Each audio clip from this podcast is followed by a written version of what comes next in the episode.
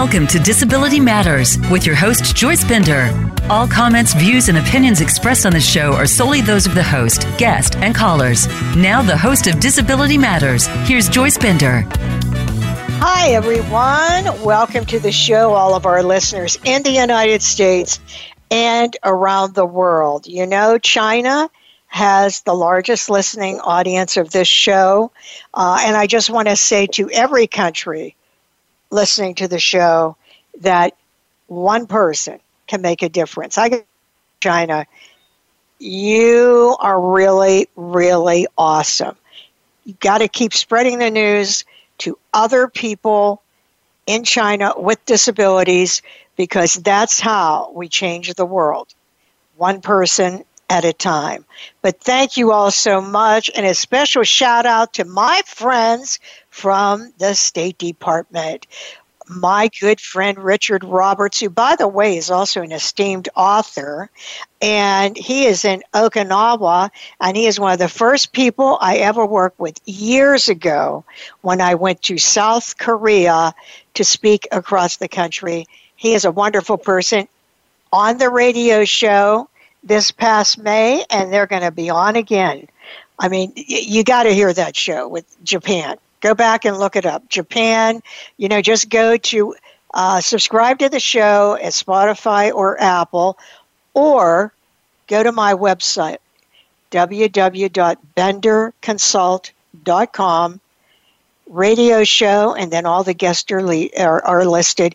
It wasn't May. I'll get the exact month for you uh, in a second, but they were on, and they were awesome. Oh, my God. And then in South Korea, Gung Young Cho, another great disability advocate. Uh, in Kazakhstan, Venyamin, Venyamin, another, th- these people all fight the fight for people with disabilities. And guess what? Cheryl Harris is in Tunisia. And can you get this? Next week, next Tuesday, Cheryl Harris from the U S Embassy in Tunisia will be on talking about people with disabilities, you know, and, and, and the fight for freedom in that country. So these are all great people. I love them all. They are all so awesome. Uh, and Yoshiko, Yoshiko, I'm happy to tell you, Yoshiko Dart, that Japan's going to be on again, and we are really, really going to advertise that to all your friends in Japan. So, hi, Mark. You see how you're changing the world by sponsoring this radio show. Thank you so much. As a woman living with epilepsy and hard of hearing, everyone knows at Bender Consulting Services, I am on a crusade to find employment for people with disabilities. And I'm also on a crusade for disability rights, and that is why I have, I love this woman, on my show today, Diane Coleman, the president and C E O of Not Dead Yet. I include them all the time because her work is so important. Diane, welcome back to the show. Hi, Joyce. It's great to be here again. Thanks for including us. Of course. Um, and, and you know what, Diane? Since we have people listening in the United States and around the world, you know, could you just tell everyone a little background about you, about Diane Coleman, and then what led you to found Not Dead Yet? Well, uh, I started out my career as a lawyer in a field not related to disability. But at that point, I got connected with the Center for Independent Living in Los Angeles, where I was living at the time. And uh, I was just really impressed with their work. And then they invited me to start addressing with them some court cases that were coming up in the late eighties. Involving people with disabilities who were going to court to discontinue life-sustaining treatment. But when you found out what their issues were, um, there were things like they were stuck in nursing homes and they really wanted to get out and get attendance services, but they couldn't. And so they said, well, then pull the plug. Or, uh, you know, one woman had had a miscarriage and a marriage breakup and things that, you know, would distress anybody.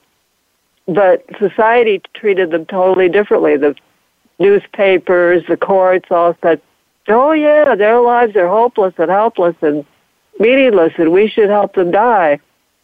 So um, at that point, the disability community was fighting back. We did what we could, and it was my introduction to the issue that I'm working on full-time at this point. And then along came in the early nineties uh, the infamous Doctor Jack Kevorkian, or Doctor Death. You know, many of your listeners might not have been aware of that, but he was a pathologist doctor in Michigan who just kind of got famous for uh, developing a suicide machine and helping people commit suicide. And even though oftentimes the media would talk about them being terminal on their last days of life, ready to die, it, in fact, two-thirds of his body count were people with non-terminal disabilities, but were struggling with whatever was going on in their life. And what we really learned from all that is that there's a kind of a mindset in the culture at large and in the medical system that people are better off dead than disabled. And um, that's even those studies already at that time and since then show that, you know, usually people with disabilities don't see it that way, especially if they're getting the right support. So that's kind of how this whole idea of we've got to fight back came up. And as I, I actually started Not Dead Yet in nineteen ninety-six because uh, cases were going up to the U S Supreme Court and we needed to really get busy to help steer those in the right direction. Well, how did you do that, though? I mean, did you get people behind you with funding? I mean, how did you start Not Dead Yet? Well, basically, I was at a conference, and I was, I'd been asked to testify in Congress, and I went to this conference right beforehand that was a disability policy thing that Marca Bristow put on. She was, you know, at that time the head of the National Council on Disability. And um, when I decided that the testimony would be stronger if I got people to sign on to it. So I went around to conference attendees and got a lot of signatures that I added to the testimony when I delivered it actually to the the committee in Congress that I was testifying at. So that on that very day um, that I was gathering the signatures, I, I, it started with Bob Kafka, who's one of the leaders in ADAPT, the, another disability group, saying, I've got a name for your group out of Monty Python and the Holy Grail. You know, not dead yet. And it sounded good. A little bite to it, you know. And uh, so fig- that's figures that how would it be happened. Bob, figures that would be Bob Kafka. Yeah. And that that's kind of how it got started. And just from then, uh, you know, we had our first protests and things just, you know, built from there. Yeah. Um, now, what what are you doing with Not Dead Yet today? Well, you know, we have a blog. Uh, so we do a lot of public education. Uh, we do op-eds. And we help other people do op-eds.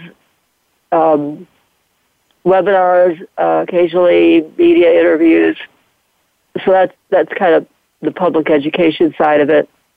We do um, community organizing where primarily, especially this time of year, we're engaging with disability advocates at the state level so that they can help to stop uh, assisted suicide bills that are pending in their own states.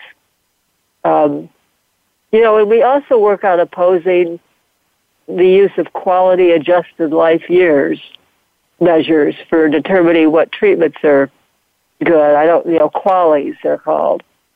And uh, as people may know, the National Council on Disability issued a number of policy papers on bioethics issues uh, in, in, in and around November of twenty nineteen. So there are lots of recommendations and things in those, and we're working on some of them ourselves. And it's basically all trying to challenge this idea that, you know, our lives are not equally valuable. Um, and then I, I would want to say that we also do what I'd call information and referral for individuals who call us. That's not frequent, but, uh, you know, people find us on the web if they're in a critical situation with a relative in the hospital or something. And everybody's saying, oh, we've got to pull the plug. And the people are kind of like really surprised because maybe they, they knew their relative would not want that, even if they're unconscious. Or sometimes they have an advanced directive that says they want to live, but the doctors want to pull the plug. And those are kind of things that happen from time to time. Uh, in fact, you know, this past summer, there was a, a, a black man named Michael Hickson in Texas who got COVID. He also had had a brain injury. And the hospital declined to treat his COVID because of his brain injury. Basically, they said his quality of life was too low. And um, so he died because of that, with, you know, withholding of treatment. And um, that kind of thing goes on, and if people call us, we try to explain to them what the basic things are that they can do to try to challenge what is happening, which oftentimes basically means finding a volunteer lawyer. Right. So, so where are you headquartered? Where are you, Diane? We're in Rochester, New York. Okay, and, oh, not far from N T I D. Correct. Which I'm on that the board of. So the next time I know I can get together with you. Um, That'd I'm be on great. The N A G for them. So uh, mm-hmm. when the world comes back to normal, I'll be able to get together with you on a visit. That'd be sweet. Yeah. In the meantime, what what then, when someone asks me what your mission is, but also your major program, what would you say? Well, public education and advocacy, both. You know, we try to get the word out about what's happening, what the issues are, how to analyze them, et cetera, and we try to get people on the individual level, state by state, engaged in fighting these issues, most of which pay, play out in state law, not federal, mm-hmm. which is why the organizing is so important. And, and is your main mission uh, preventing uh, euthanasia, or, you know, like what, what you were talking about with doctor death, you know, or hospitals telling people they should die, I, I, assisted suicide? Is that your main thing you're fighting against? Well, I wouldn't quite want to say it that way. We, we've always worked on the problem of involuntary withholding of life-sustaining treatment. In fact, those were those beginning cases. The guy mm, says, okay. get me out of this nursing home or pull the plug. That's involuntary treatment withholding from our point of view. It wasn't really voluntary because they gave them no choice. You know, be in a nursing home where it was really bad or die. So we don't consider that a choice. And um, so we we still, we're very worried about what's called futility policies, which were, are where the uh, healthcare providers overrule a patient who wants to live and and take away life-sustaining treatment.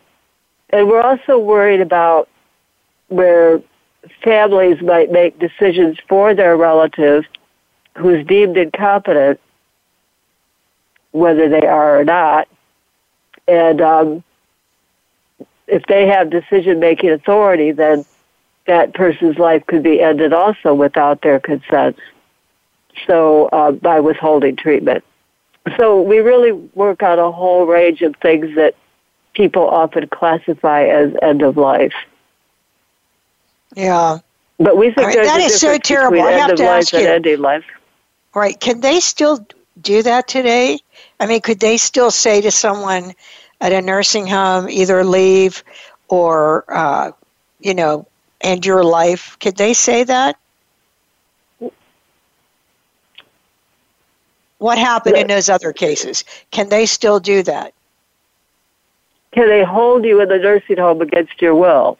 Yes. That's the question. Nowadays, no, nowadays anybody can refuse treatment, and with very little consideration for what their reasons are. It's like there's no requirement to, if the guy says, I want to get out in the community and have attendance services, the system will not force the nursing home to do that. They won't force the state to do it unless advocates and lawyers get all involved. And, and civil, at the same time, that person's life-sustaining treatment can be taken away because they said so, without regard to their reasons. And, and I think that's a problem if they, if they aren't being offered a real choice. But the law is clear, ever since nineteen ninety, that you pretty much have an absolute right, if you are deemed competent, to refuse any form of treatment you want. And and we're not trying to change that per se. We're trying to get the healthcare system to say, but first, could we talk to you about why you want to die instead of just presuming that your desire to die is rational because you're disabled? Yeah. You know what? There's a great deal of superficiality to the whole thing. Right.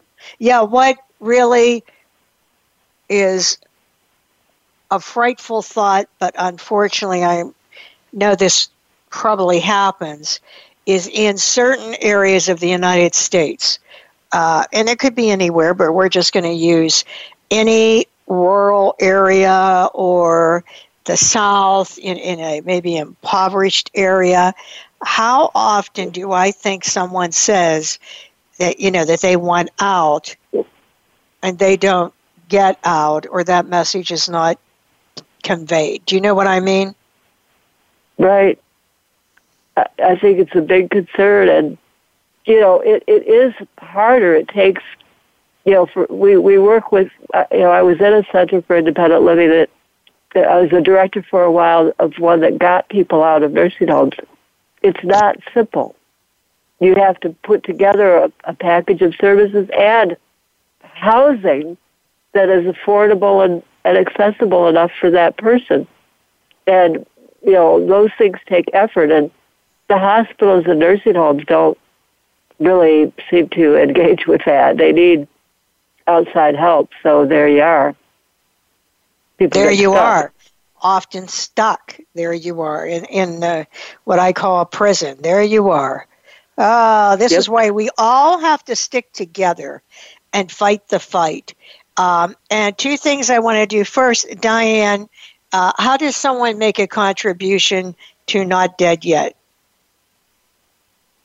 Uh, contributions to Not Dead Yet can be made um, to Center for Disability Rights as the payee, and with a memo that says Not Dead Yet.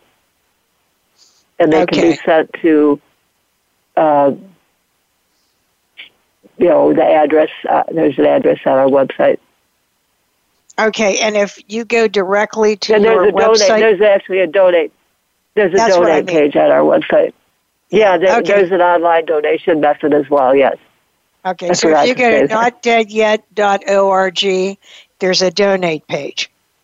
A donate yes. button, right? Okay. So if you're yes. listening to the show, I know you're probably, oh my God, is this terrible? This is terrible. Uh, because when I talk about this, people are, oh no. Uh, but you know what? Could be you, could be us, could be anyone, could be any of us. You want to help? Diane can't do it without money. No one can.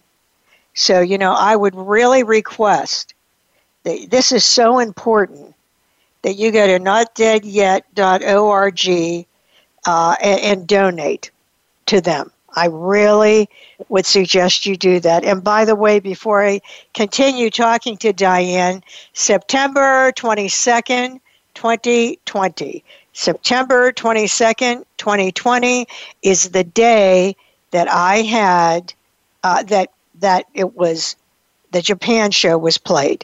September twenty-second, twenty twenty.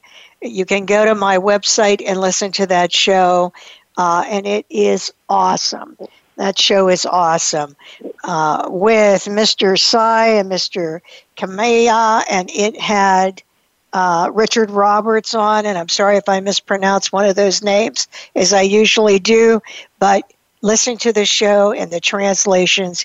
It is just phenomenal. And listen next week with Cheryl Harris in Tunisia. You know, why I asked for those donations, Diane, people really don't understand. It's hard to do anything without funding. And I was going to ask you, where do you get your funding? I mean, is it It's all just... private donations. It's all private donations, yeah. Um, so it's very meaningful. I appreciate you bringing that up. Well, you know, people will say, you've got to make change. Can't make change without resources. So um, I am more than happy. not dead yet dot org. Go there. All right. Well, let's get right down to it. COVID. You mentioned that uh, example, which was horrific, about Michael Hickson. I know exactly what you're talking about and how they would not treat him. And of course, then he died from COVID.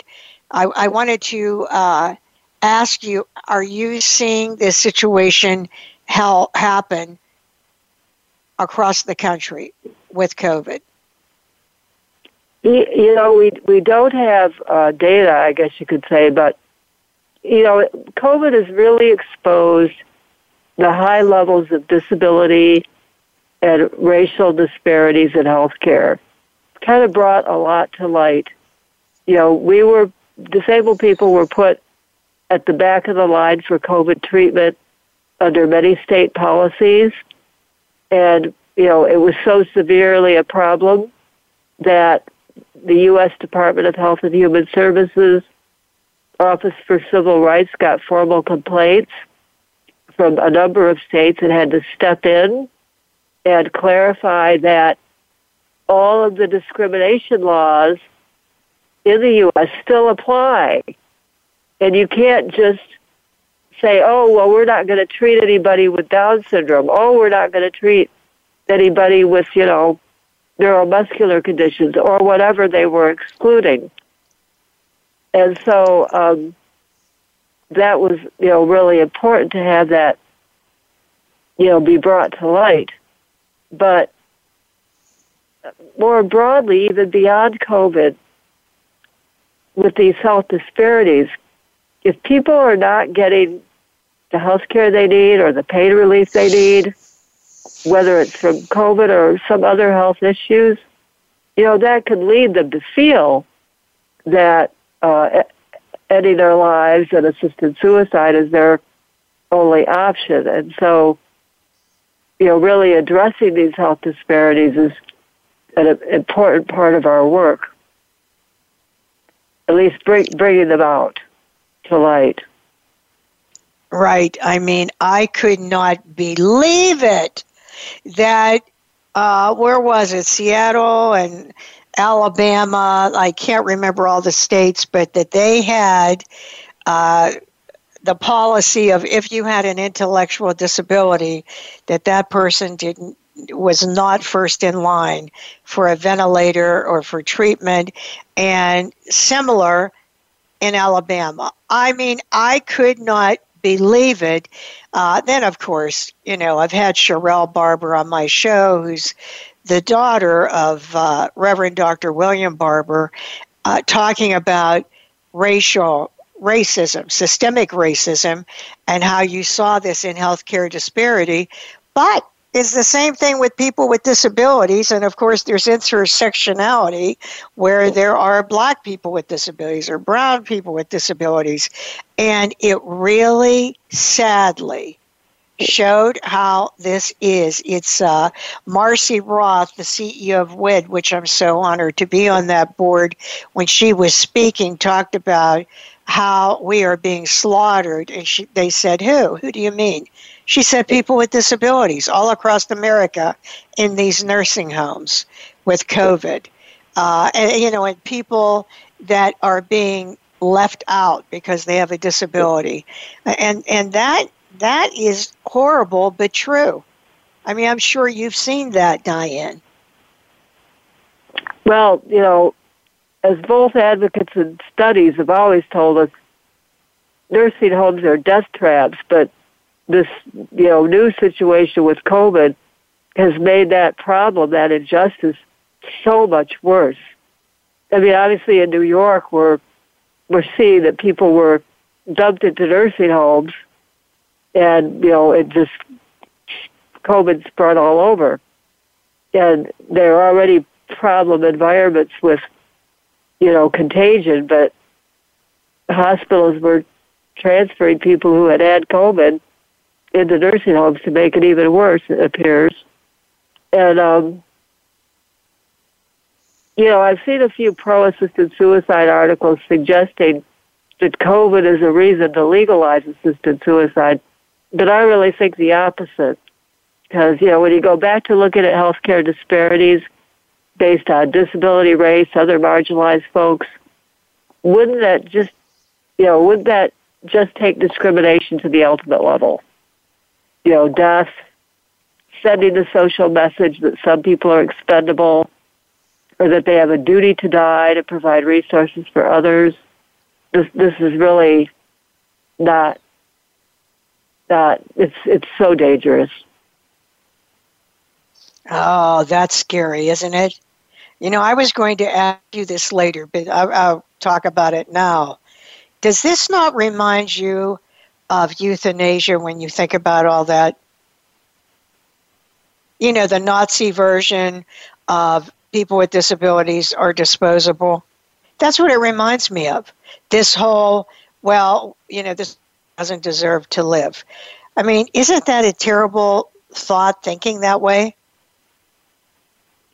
Yeah, and, you know, what I would say right now is, you know, the United States is currently focused in these in these laws on the terminally ill, and they're looking at assisted suicide. And, you know, the data show that terminally ill people are also disabled. Either they all mm-hmm. they were a long time, they had a chronic condition, or even they became disabled because of their terminal illness and not being able to get around as well and so forth. But, you know, other countries that are looking at this type of law change Uh, lean toward including eligibility for a broader range of people with disabilities. And in fact, Canada is literally this week debating and voting on a bill that would expand their existing euthanasia law, which is lethal injection law, uh, to people not only with a broader range of disabilities, but in addition, they're going so far as to debating whether a person who has a mental health-related disability alone, without a physical something, uh, would be eligible for active euthanasia. Oh, my God, that's terrible. It's shocking. It's shocking. Oh, my God. Oh, that is shocking. Oh, It, it goes farther terrible. than any other. It, it, it, it's not that it's never been debated or discussed over in some of the European countries, but it is like literally on the table in Parliament in Canada right now. And there's actually a disability group that's holding um, a, you know, some type of online website-based challenges to it to see if they can, you know, get some interest in, get some votes, you know, to, to make it not happen. But, you know, when you look at it, really, you can see non-disabled people, you know, they fear becoming disabled and they think they want euthanasia for themselves someday before they get too disabled. And the message is really pretty clear that non-disabled people don't think we deserve the same suicide prevention as everybody else, or that we deserve our concerns and needs to be addressed so that we don't feel that our lives being ended early is our only option. Diane, this is shocking. This is hard to believe. Yeah. It is hard yeah, to believe. I, I for our for our listeners, how how can they read or get information about that? Um, I would suggest uh, Not Dead Yet Canada is one possibility. I haven't looked it up on their site yet, but they're heavily engaged in this effort this week.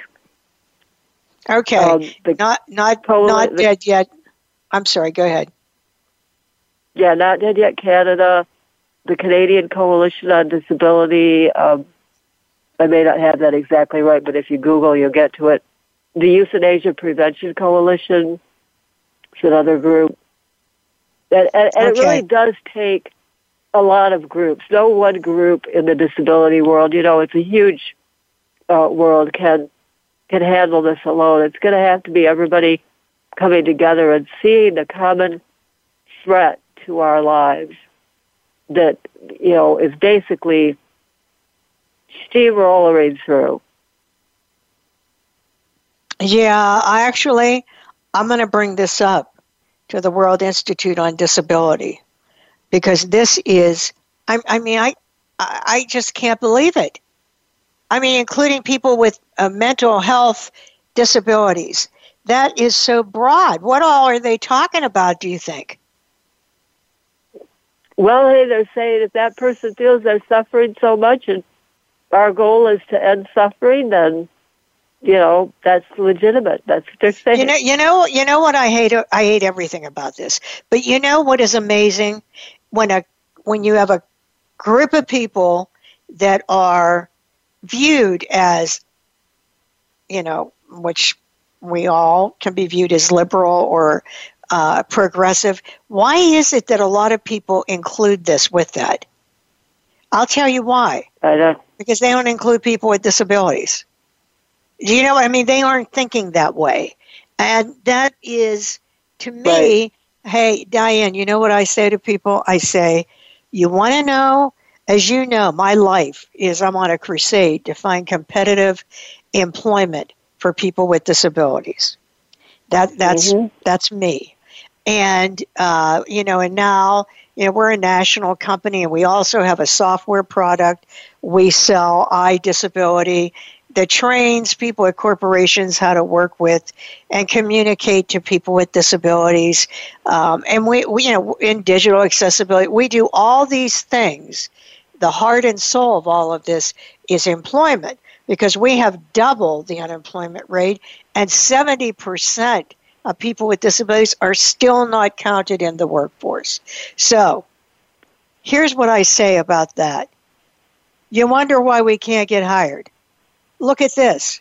If that's the way they look at people with disabilities, as being disposable, even thinking that way, no wonder we can't get a job, because of how people view people with disabilities. And I know it's not to that extreme, but the remnants of that, the theme of being weak or, you know, or not able to do the same, it goes back yep. to all of this. I mean, I'm sorry yes. to say that. Don't you think True that? Though. Yeah. Mm-hmm. Yeah. Yeah. Hey, um, that mindset is a huge factor. Yeah, Diane, I did not know there were Not Dead Yet organizations in other parts of the world. There are, uh, there have been some, yes. There's the one in Canada, one in the U K, and one in New Zealand. And there are people who, you know, have our point of view, whether they identify as not dead yet or not, in many other places. But it needs to spread. And, you know, especially in the places where this has become a political issue, which increasingly is so. Mm-hmm. So how many are there altogether then? Uh, we, we've had four groups that have formed, uh, you know, kind of officially, uh, Canada, U K, and New Zealand, and then, of course, the U S. Okay, and so is this all one organization then? Like, are you connected to all of them? No, they're all they're all autonomous. They're all autonomous. Um, well, you are definitely the uh, leader in all of this.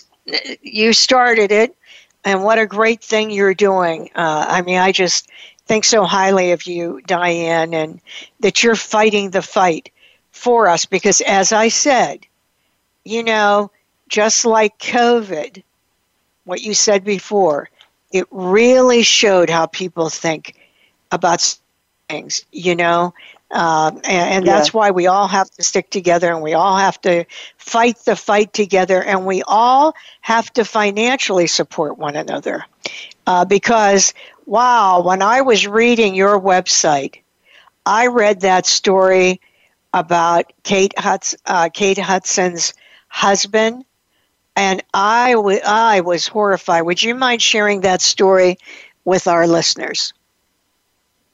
Yeah. Excuse me. Yeah, her uh, husband went in to see the doctor, and she waited in the hallway, and apparently the doctor told the husband that, you know, he couldn't have assisted suicide because he was in a state where it's legal. And uh, that would may not be a burden to his wife. But, you know, he told his wife, and so that's how that, you know, story came out, which, you know, frankly, we think is, a, it's a rare example to come to light, but we think it's the tip of the iceberg. And um, the actually, it's the Disability Rights Education and Defense Fund that developed a compilation of all the stories that have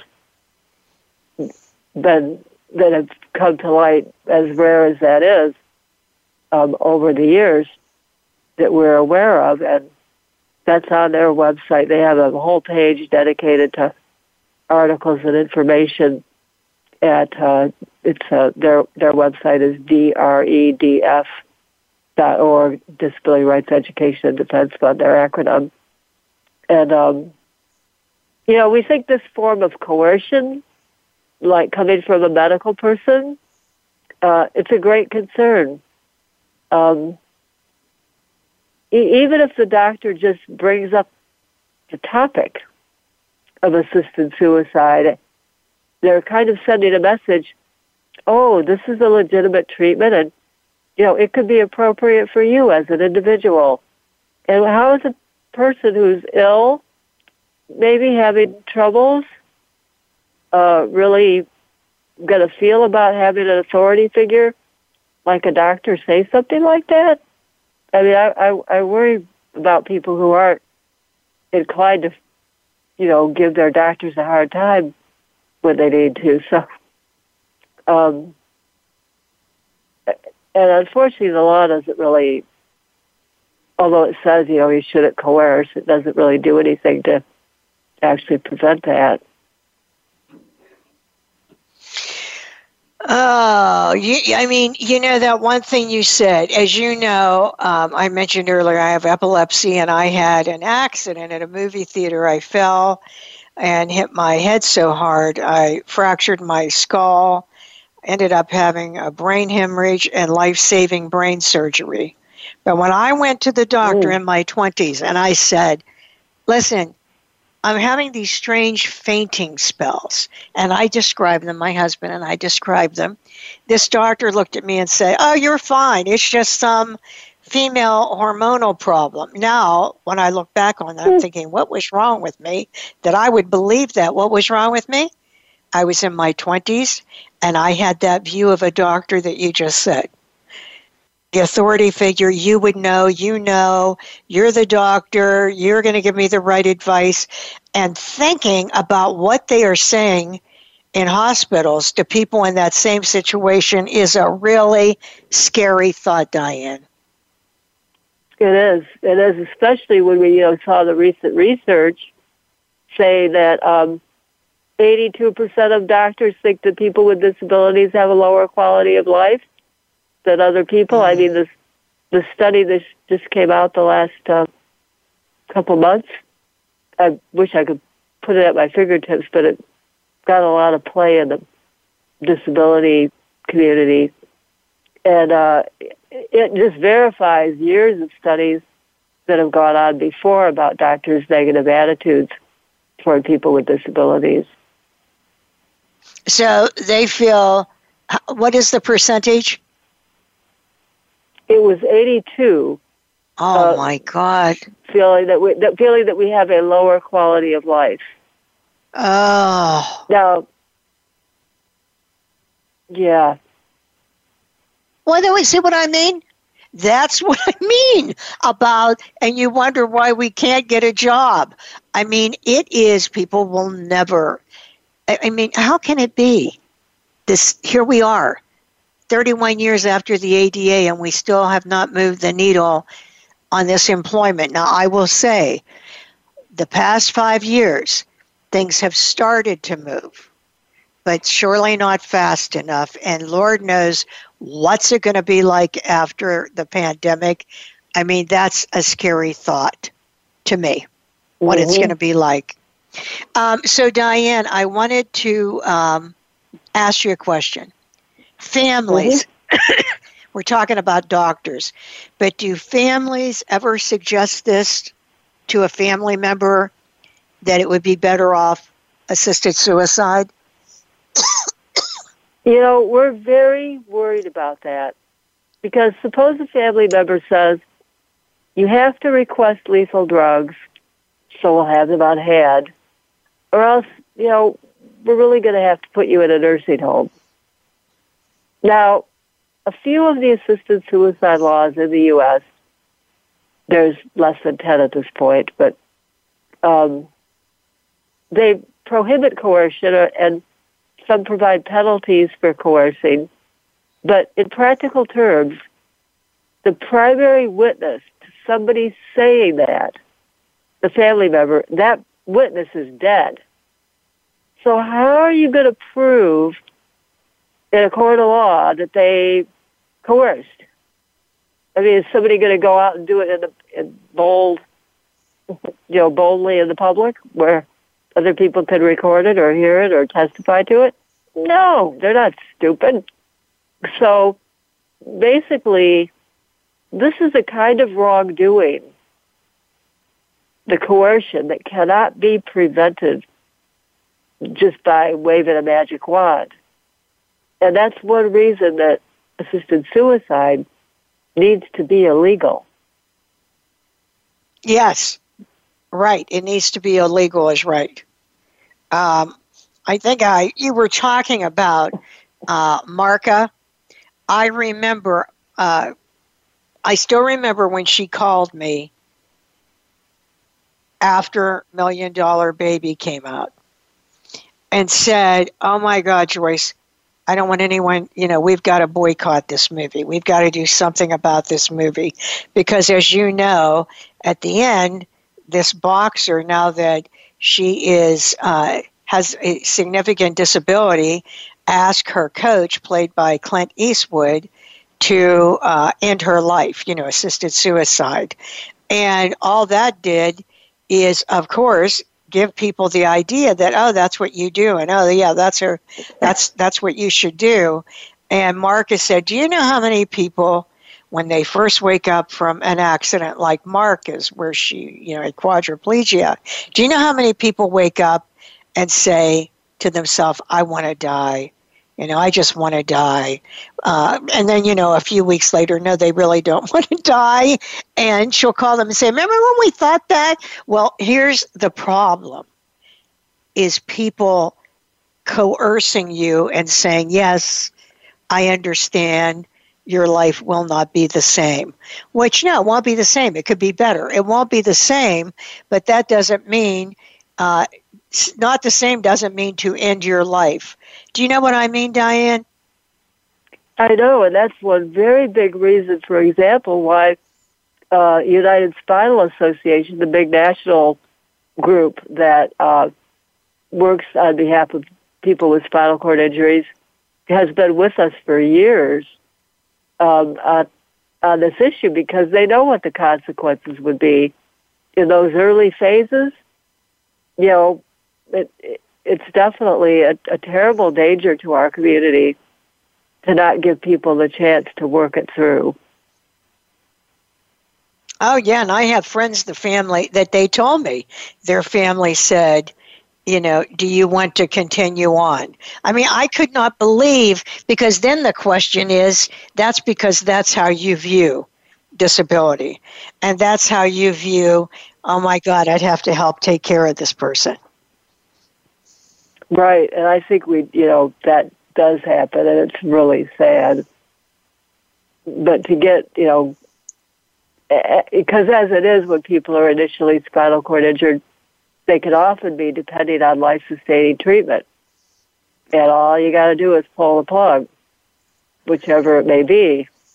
And um, so it it matters one hundred percent who your doctors are and who your family are, and, and what they're going to say in terms of encouraging a person to work through things and not leap to that despair.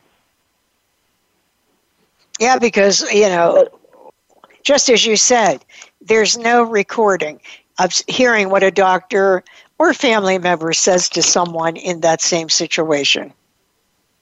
Right. And then we have Down syndrome, mm-hmm. where people even were saying that with an intellectual disability, that they weren't the same and the quality of life was not the same and they didn't deserve to live. I mean, they're, you know, I'm not trying to be, uh, you know, if you're listening to this show, you're probably thinking, oh, my God, this is terrible. But if we don't shine a light on it, then how are you all going to know about this? You won't. So, yes, it is a just, you know, it is a very sad topic, but it's also reality. I'm sure that people don't like to hear about it, but Diane, don't you agree? If if we don't speak up, it won't change?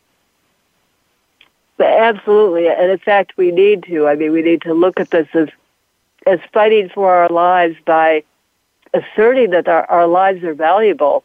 That part of it is a positive message, and and calling out discrimination whenever we can to, again, deliver the message.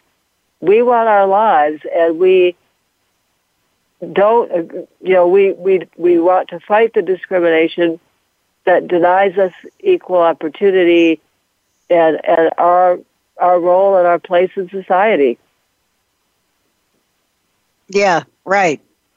Equality, value, and that we do want quality of life, and that we are people that, you know, are successful and can do what other people do that do not have disabilities, and sometimes much better. So, you know, we've got to we've got to be positive about ourselves. I always tell people, I'm living with epilepsy, but I'm not ashamed I'm living with epilepsy. And no matter what your disability, you should never be ashamed that you have a disability. And often it is, of course, able-bodied people that make you feel like that. I want to say again, Diane, what can, uh, two things. Number one, what can our listeners do to speak out and, you know, speak up about all of this? Well, I would I would encourage people to you know, speak out through through media, letters to the editor, all the kinds of things that people can do, op-eds if they'd like, and, you know, ways that we can communicate the message that we're not better off dead than disabled. And, you know, there's so many issues that we have to fight for in the disability community, but I just hope that people will decide to add this to their priorities, because it is really becoming a steamroller that that we yeah. have to push back on. Yeah. Yeah, and I know what else you can do. You can go to not dead yet dot org and you can make a contribution today. And through going to the website, you also can keep in touch with Diane, you know, to know what's going on, or if there's something you need her to know, you can reach her through that uh, website, the Contact Us.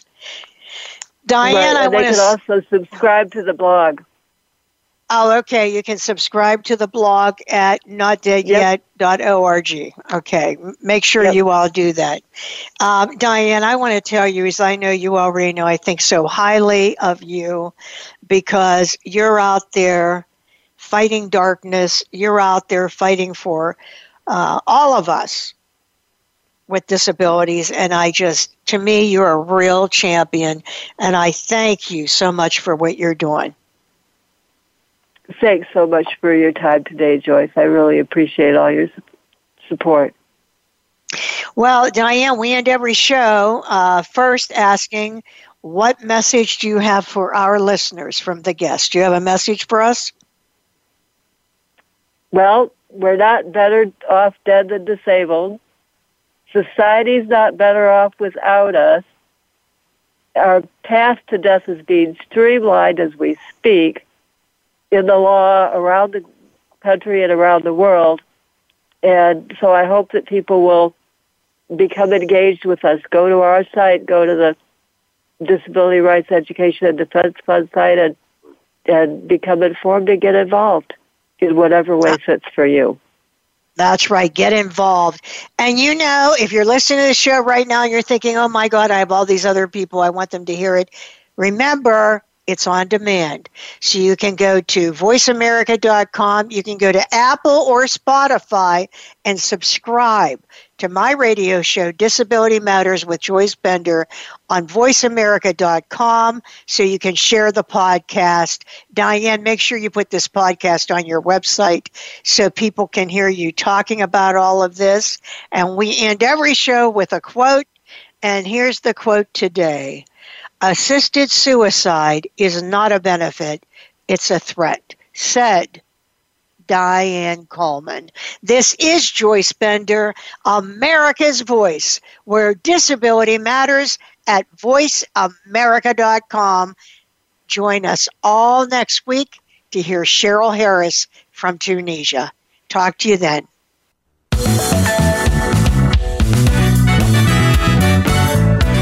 Voice America would like to thank you for tuning in. Please join us next Tuesday at eleven a.m. Pacific Time and two p.m. Eastern Time for another installment of Disability Matters, right here on the Voice America Variety Channel. We are the leader in live Internet talk radio. voice america dot com.